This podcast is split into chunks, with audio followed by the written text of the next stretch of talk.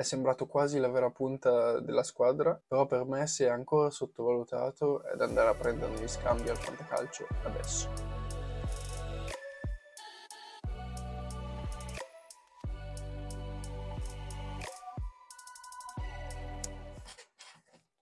Ciao ragazzi, bentornati a Match Analyst da Divano, la serie settimanale dove andiamo ad analizzare ogni volta alcune partite dell'ultima giornata di Serie A, in questo caso la quarta. La prima partita che ho guardato è Juventus-Lazio, conclusa 3-1 per gli uomini di Max Allegri. Gli XG recitano 2.39 per i bianconeri, 0.57 per la squadra di Maurizio Sarri. I tiri in porta sono 7 a 5 i tiri nello specchio, questo ci fa capire l'importanza degli XG per valutare la produzione offensiva in termini di pericolosità di una squadra. La qualità dei tiri prodotti è importante perché non tutti i tiri sono come lo straordinario gol per il 2-1 di Luis Alberto. Il fantasista spagnolo infatti è stato capace di trasformare un tiro in media da 0.04 XG in 0.19 expected goals on target e segnare quel gol fantastico sotto l'incrocio dei pali.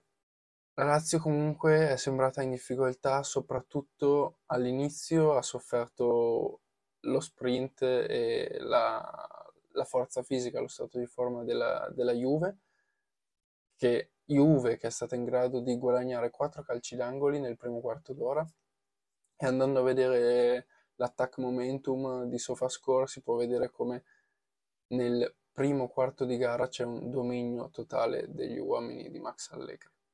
Sarà stato poi che dal secondo gol in avanti la Lazio aveva la necessità assoluta di recuperare, ma abbiamo visto un Kamada praticamente sempre in proposizione offensiva tagliare spesso in profondità per lanci Luis Alberto o per Zaccagni che rientra e mette la palla in mezzo oppure va sul fondo, ma si è visto quasi più Kamada attaccare l'area che lo stesso Ciro Immobile.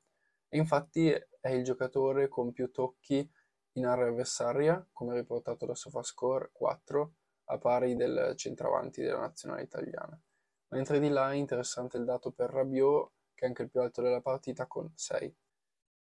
E ripeto, è stato davvero interessante perché quando Zaccagni aveva palla, Kamada quasi sistematicamente tagliava verso il centro dell'area di rigore per andare a riempirla. E in questo modo di giocare il sacrificato sembra proprio Ciro Immobile, costretto ad attrarre i difensori avversari fuori dall'area di rigore per creare spazi per gli inserimenti del giapponese. E infatti Ciro Immobile è andato al tiro solo due volte, mentre Kamada e Felipe Anderson tre.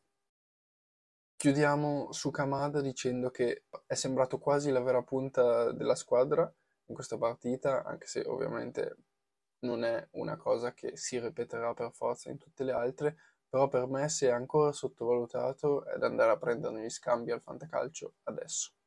Rimanendo sulla Lazio, Luis Alberto è sempre l'inventore della squadra che sviluppa sistematicamente il gioco più a sinistra che a destra Infatti sulla fascia destra vive più dei guizzi estemporanei di Felipe Anderson. Lo spagnolo è il giocatore che ha toccato più volte il pallone, 100, e ha anche realizzato più passaggi chiavi, 7, sempre statistiche di SofaScore. Ultimi dati su questa partita, non si può che portarli su Dusan Vlaovic, autore di due reti da 0.58 expected goals e siamo già a 4 stagionali da 2.51. Cecchino. La seconda partita di cui parliamo è Fiorentina-Atalanta, conclusa 3 a 2 per i Viola. Gli XG in questo caso sono più bassi, 1.12 per la squadra di casa e 0.7 per la squadra di Gasperini. Con Terraciano soprattutto, che non è sembrato esente da colpe, in particolare sul gol di Lukman che aveva un expected goals on target di 0.16. Ero particolarmente curioso di vedere CDK alla prima punta con Scamacca che partiva dalla panchina e Lukman ad affiancarlo e l'Atalanta, almeno in certe fasi del gioco, ha cercato spesso lanci per lui e, e Lukman stesso appunto, soprattutto con Mainers che ha tentato 10 passaggi lunghi. Ero appunto curioso di vedere CDK alla prima punta, ma i risultati sono stati abbastanza deludenti in termini di occasioni, con un, un solo tiro tentato per l'altro fuori con 0.03 xg, pochissimo, e il belga è parso come al solito carente di quella voglia di incidere, appunto come spesso gli succede, senza mai proteggere la palla con voglia o dare quegli strappi che spesso sembra possa dare, ma, ma che poi non arrivano mai. Al fantacalcio resta la scommessa nonostante appunto questa posizione così avanzata che, di cui può solo beneficiare. Dall'altra parte, nella squadra italiano, il grande nome è sempre Nico Gonzalez e anche questa volta non ha deluso, quando è in campo difficilmente delude. Ha sofferto un po' dal punto di vista di produzione offensiva del fatto di aiutare tanto anche in fase difensiva. Questo inevitabilmente l'ha un po' allontanato dalla porta, ma comunque è stato in grado di realizzare un assist e ritagliarsi due ottime occasioni da gol, la prima con un tiro da fuori che ha fatto sibilare il palo e la seconda con quel colpo di testa per cui ancora mi sto mangiando le mani, volevo il suo più 3 al Fanta. Ma non è una novità, Nico se sta bene è un fattore, il problema è se sta bene. Parliamo ora delle punte della squadra viola.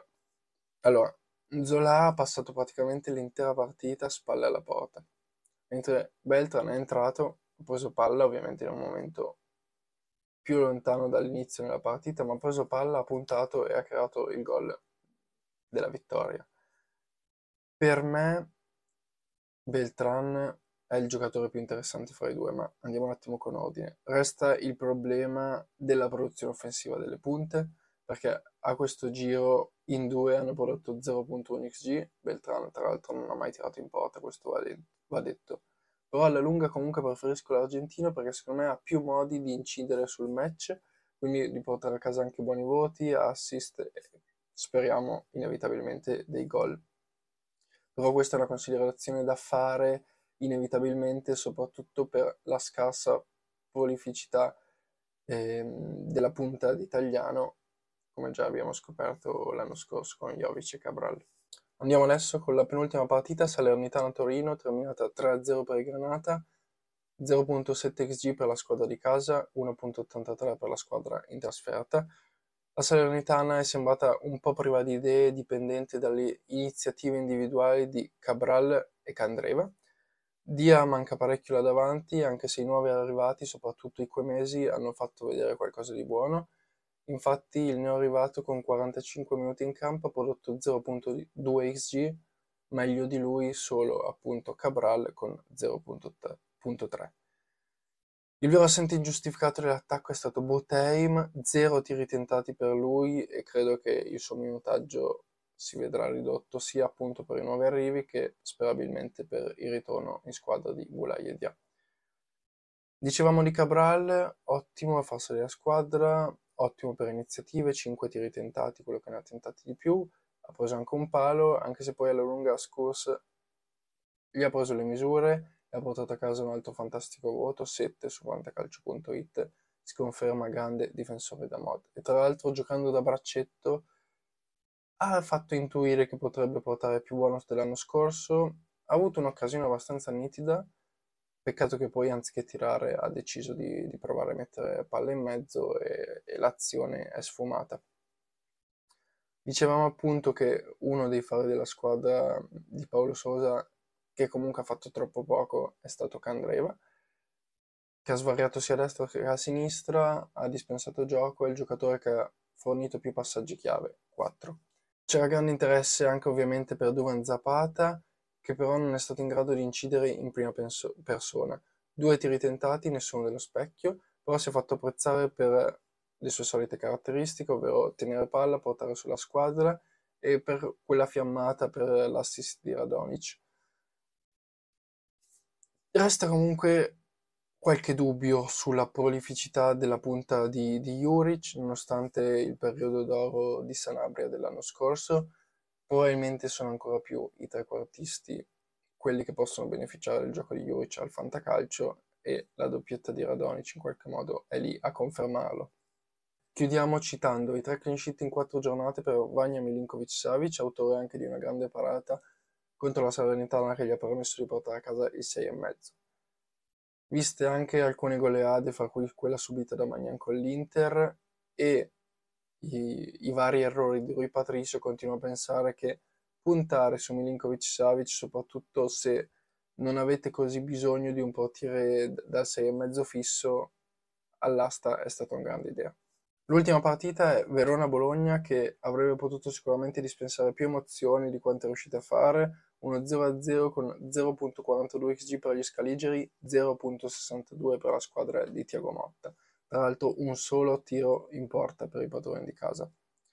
Sono molto interessanti i dati di Soccerment sul possesso perché il dato generale dice Bologna con il 60.8%, ma il field tilt, che è una sorta di proxy del possesso nell'ultimo terzo di campo, dice Verona col 56.6%. Mi è comunque piaciuto di più il Bologna, soprattutto c'è stata una fase in cui Indoi e Carson hanno continuato a scambiarsi per creare scompiglio nella difesa avversaria e il numero 10 svedese ha dimostrato ancora una volta, dopo il legno già colpito, di avere un grande tiro dalla distanza e in particolare ha impegnato Montipò due volte. Al 41esimo ha provato un tiro di mezzo esterno con un XG di 0.02 trasformato in un expected goals on target di 0.21 che ha costretto il portiere italiano a una grande parata. Poi ci ha riprovato all'inizio del secondo tempo, al 52esimo, con dati del tutto simili e ancora una volta Montipò è stato costretto a distendersi stavolta per un tiro raso terra. Si conferma regista offensivo Joshua Zirzi con quattro passaggi chiave e una big chance creata. Mi ha fatto strano vedere Folo Runsho così indietro e Duda più avanzato, anche se penso che sia stato più per questioni e compiti di marcatura, quindi questioni difensive. Però peccato davvero per l'infortunio di Foloruscio perché speriamo non sia niente di grave perché secondo me il fantacalcio può comunque continuare a essere interessante come scommessa. Chiudiamo con una considerazione sulla disposizione del Verona, che in teoria giocava come riferimenti più avanzati Ngonge e Bonazzoli. Però Ngonge inevitabilmente per il suo gioco tende ad allargarsi sulla destra e questo portava il Verona a giocare in qualche modo in modo asimmetrico. Quindi poi in fase offensiva, a piena disposizione per andare a riempire tutti i fronti dell'attacco, la linea offensiva arrivava ad essere a 4 con Duda che si alzava più o meno al livello di Monazzoli e cercava di andare a riempire l'area di rigore e il corrispettivo di Ngonge che si disponeva a destra era invece Doig sulla fascia sinistra. Peccato davvero per l'infortunio di, Go- di Doig speriamo che non sia niente di grave. Bene, la puntata, terza puntata per la quarta giornata di Serie A di Match Analyst Divano è finita. Se queste analisi ti piacciono, ti consiglio di andarmi a seguire su Instagram se ancora non lo stai facendo, a chiocciola sigma F e anche sul profilo di Reti Neutrali. E noi ci vediamo presto con altre analisi. Ciao!